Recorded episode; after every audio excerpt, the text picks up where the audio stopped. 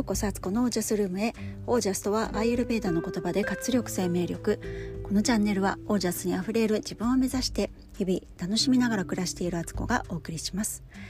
皆さんこんばんは。3月30日、えー、水曜日現在夜の9時40分です。今はですね車の中から録音してるんですね。えっ、ー、とちょっとね子供の迎えに駅まで来ていてで子供の到着が思ったより遅くなりそうでその隙間に撮っております。えー、っと今日はですね今日そう息子がねディズニーランドに行ってるんですよ、まあ、ディズニーシーかの方に行ってるんですけどあのー、それでねなんかすごい笑っちゃったのが昨日ねじゃあディズニーランド行くためにお小遣いいくら持っていくかって話でお昼食べたりお茶したりあとまあなんかちょっと買い物したりとかもするだろうからってまあ5,000円ぐらいは持ってた方がいいかなと思ったんですけどなんか男の子ってそういうとこあんまりこう物欲がないのかうちの女子2人と比べるとね全然違ってあ1,000円ぐらいでいいって言うんですよ。本当にあのお昼一食食べるのと、まあ、ペットボトルとかなんか飲み物をね1個買えればいいやぐらいに思ってたみたいでもうねそれにすごい笑っちゃったんですよ。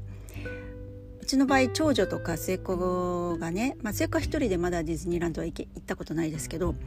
まあ、行く時とかって大体1万円ぐらい欲しがりますよね。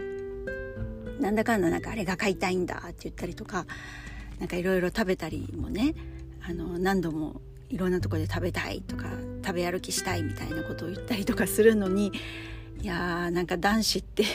男子というかうちの息子がそういうタイプなのかもしれないんですけど本当にこうそういうとこあんまガツガツしてないというかだから逆にそうやってガツガツしてない子の方がなんか「あえ大丈夫？ちょっと1万円持ってけば」みたいな。なんかすんなり1万円渡されるみたいな。1万円とかまあねちょっとそれあの本人が思ってる以上の金額をね渡してもらえてあのがめついと「そんな持ってかなくていいよ」とか言ってすごいあの金額削られちゃうみたいなね逆のパターンがあったりとかするななんて思ってなんかちょっと笑っちゃいましたね。1,000円でディズニーランドを1日過ごそうとしてるんだとか思って。本当にねなんかそういうちょっとこうほんわかしたタイプなんですよね息子はね。はいということです。で今日のお話ですけど自分が思い込んだらそれになるっていう話をしようと思います。もうね最近ねこの間あのネットフリックスでえっとメイドの手帳っていうのを見たっていう話をしたと思うんですけどさらにまた続いてねなんかハマっちゃったものがあって「えー、霊場アンナの真実」というドラマこれは9回シリーズだったんですけど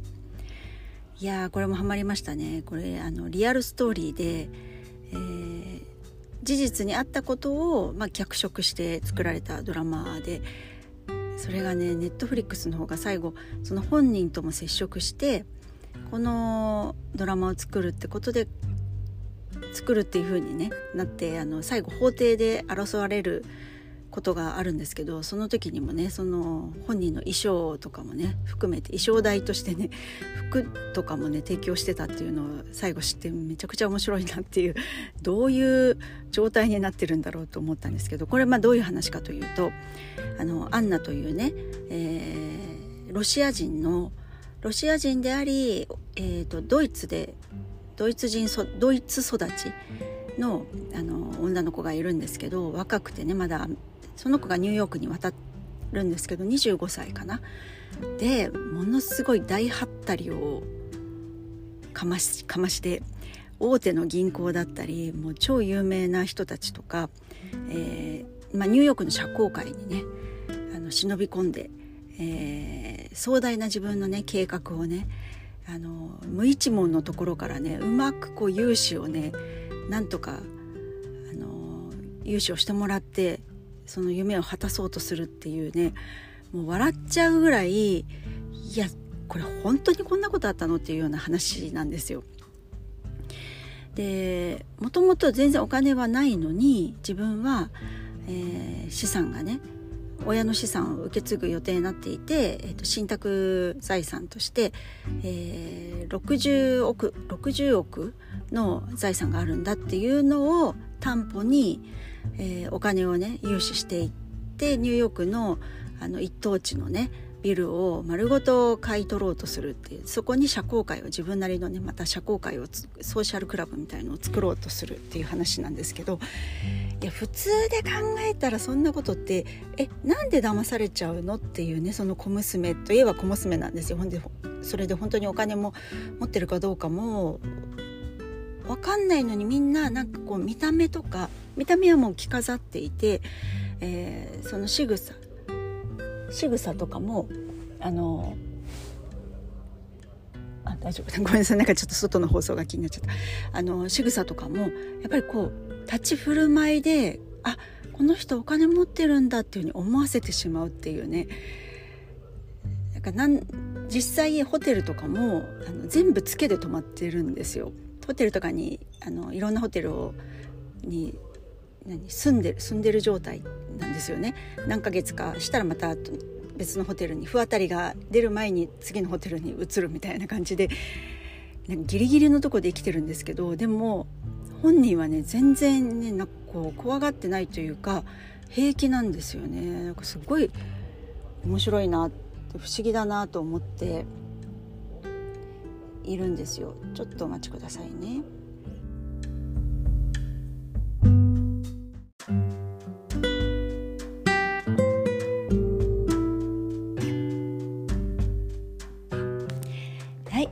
戻ってきました。家にねもうちょっと帰ってきました。間が空いちゃったので、えー、さっきどこまで話したかが定かじゃないんですけどとにかくあの本当に自分で本人も自分で自分のことを令状だと信じ込んで行動してるんですよね。だからあの全然まあ悪気なくというかそれで人を信じさせるみたいな。とこだったりある種のカリスマ性がありえー、喋り方とかもねあのすごく特徴があって人たらしの部分があるんですよね。人心掌握というか。なんかそれであのいろんな人がねコロッと騙されてしまうっていう。でもで最終的にはあの、まあ、それがね最後はバレて、えー、いろんな人から訴えられて裁判沙汰になるんですけどその裁判されてる時の様子とかもすごいあのインスタとかで流れてそのファッションがねおしゃれだってこととかあと彼女のその生き様みたいなところになんか人はこう魅了されてしまうんですよ。で弁護士の人もあとその彼女のことをね、あの取材してね調べていたジャーナリストの人も彼女にの魅力にねもう取りつかれてしまうっていうね、あのまあ、だから意味人間としての魅力があるというか、まあ、そんだけ信念を持ってねなんか生きてるってそれがまあ良くない形のねあの現世で現実世界ではそんな人を騙すようなことでねっていうのは良くないからあのダメなんですけど、まあ、そういうある意味魅力のある人なんだろうなっていうね。そんな話なのであの面白いので是非ね見てほしいなと思うんですけどそのそのまた彼女を取り巻く人たちもキャラがいろいろあるのでね見てほしいなと思うんですけど、まあ、それを見て感じたことがその自分でやっぱりこう私はこういう人間だって思うことってものすごい強いことなんだなっていうことなんですよ。だから何か、うん、やろうと思ったりとか自分にこういう資格があるとかこういうキャリアがあるって思った時でも自信がないままでいると周りから見たらあなんかこの人自信なさそうだなってなんか任せて大丈夫なのかなって思われちゃう。っていうことありますよね。逆に全然キャリアも資格もないんだけど堂々としていて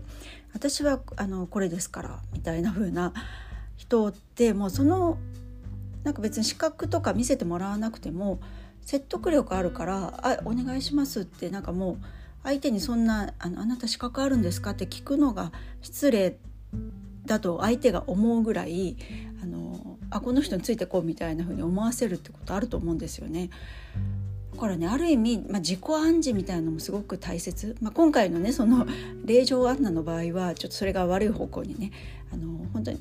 それは人を騙すってことになってしまったのでよくないんですけど紙一重だなと思ったんですよねそういうことって。からすごくねあの考えさせられるドラマでした。でこのうん彼女の彼女の、えーと、ある意味病気というかね、まあ、そういうふうに言われてるんですけどえっ、ー、となんだっけな、症状何でしたっけ？えっ、ー、と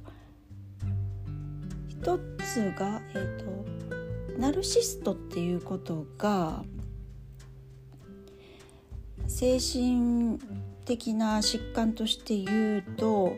えっ、ー、と何て言うんでしたっけ？これ。何度も出てきてたのに忘れちゃった。もうごめんなさいね。もういつもこんな状態。なんかここで調べるんじゃないよって感じなんですけどえっ、ー、とナルシス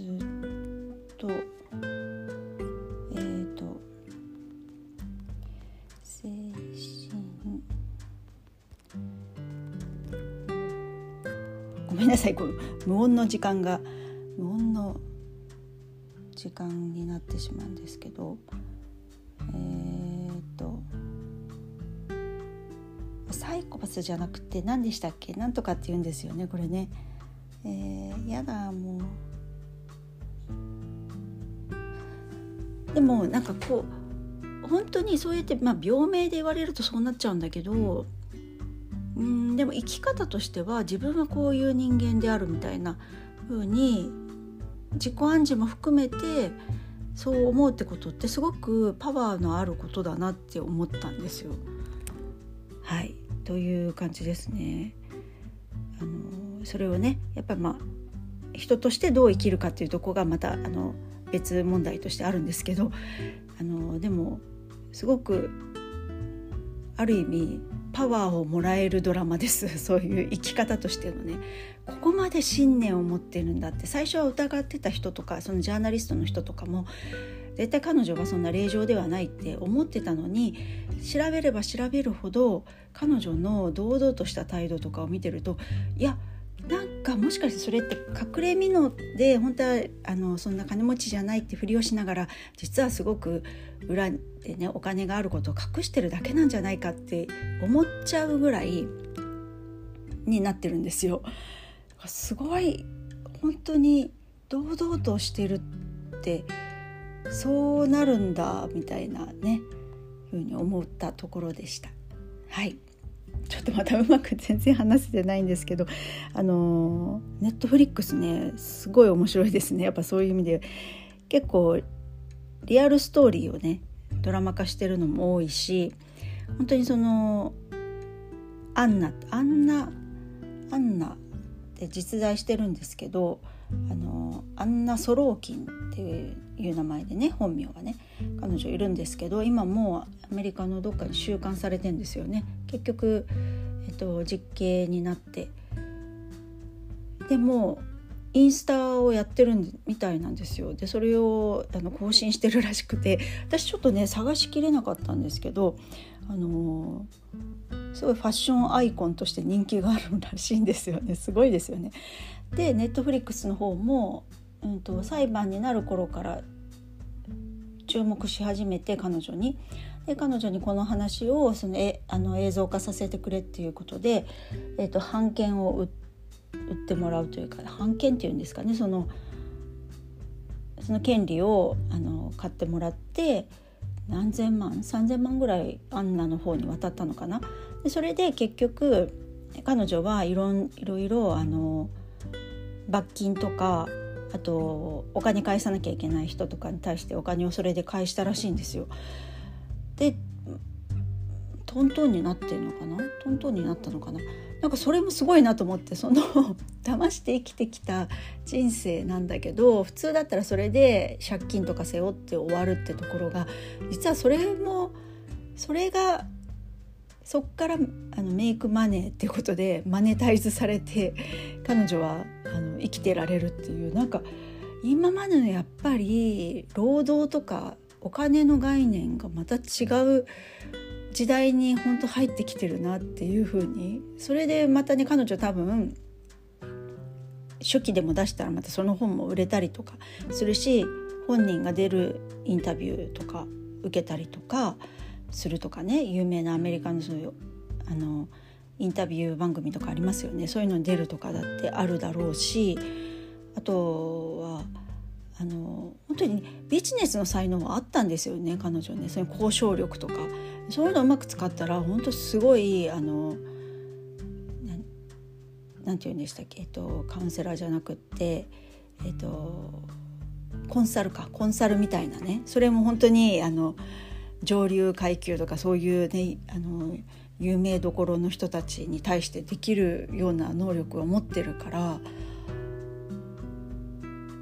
で昔ちょっと一昔前だとそういうのをまあどっかで取り上げてもらうとかメディアでねあの記事にしてもらうとかしないと出てこなかったことが今個人で発信できるから自分のインスタでも作ってねそんな活動を始めたらあっという間に人気者になったりとかしてねお金稼げるみたいな。で本当の自分の稼いだお金で合流することがねあんなもできるようになるんじゃないかと。今まではね本当はったりでね人のお金でね合流しまくってるんですけどそれ見てね本当普通の感覚だとハラハラするんですよ。この人お金全く持ってないのにめっちゃ使っててチップとかねあの普通にあの100ドル札とかで渡すんですよね。100ドル札1枚。はいみたいな。だからもうみんなね彼女にフラフラっとあのコロンといっちゃうんですよね。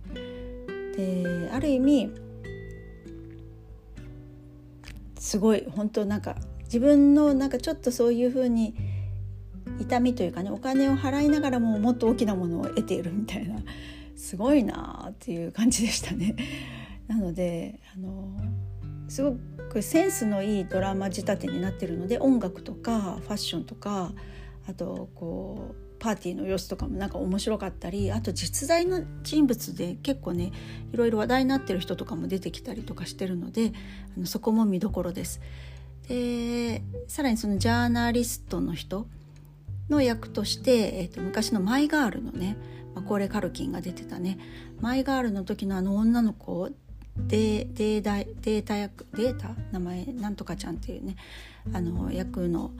女の子がもう今40歳ぐらいなのかな彼女。女優さんで。一回女優辞めてシカゴ大学とか行って本当に頭いい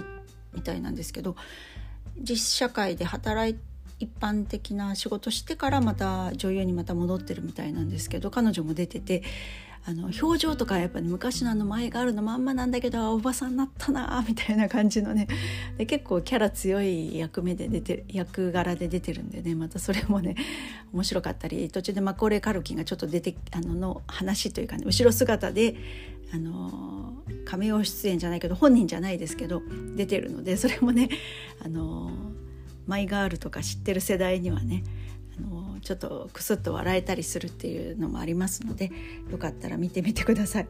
もうちょっとね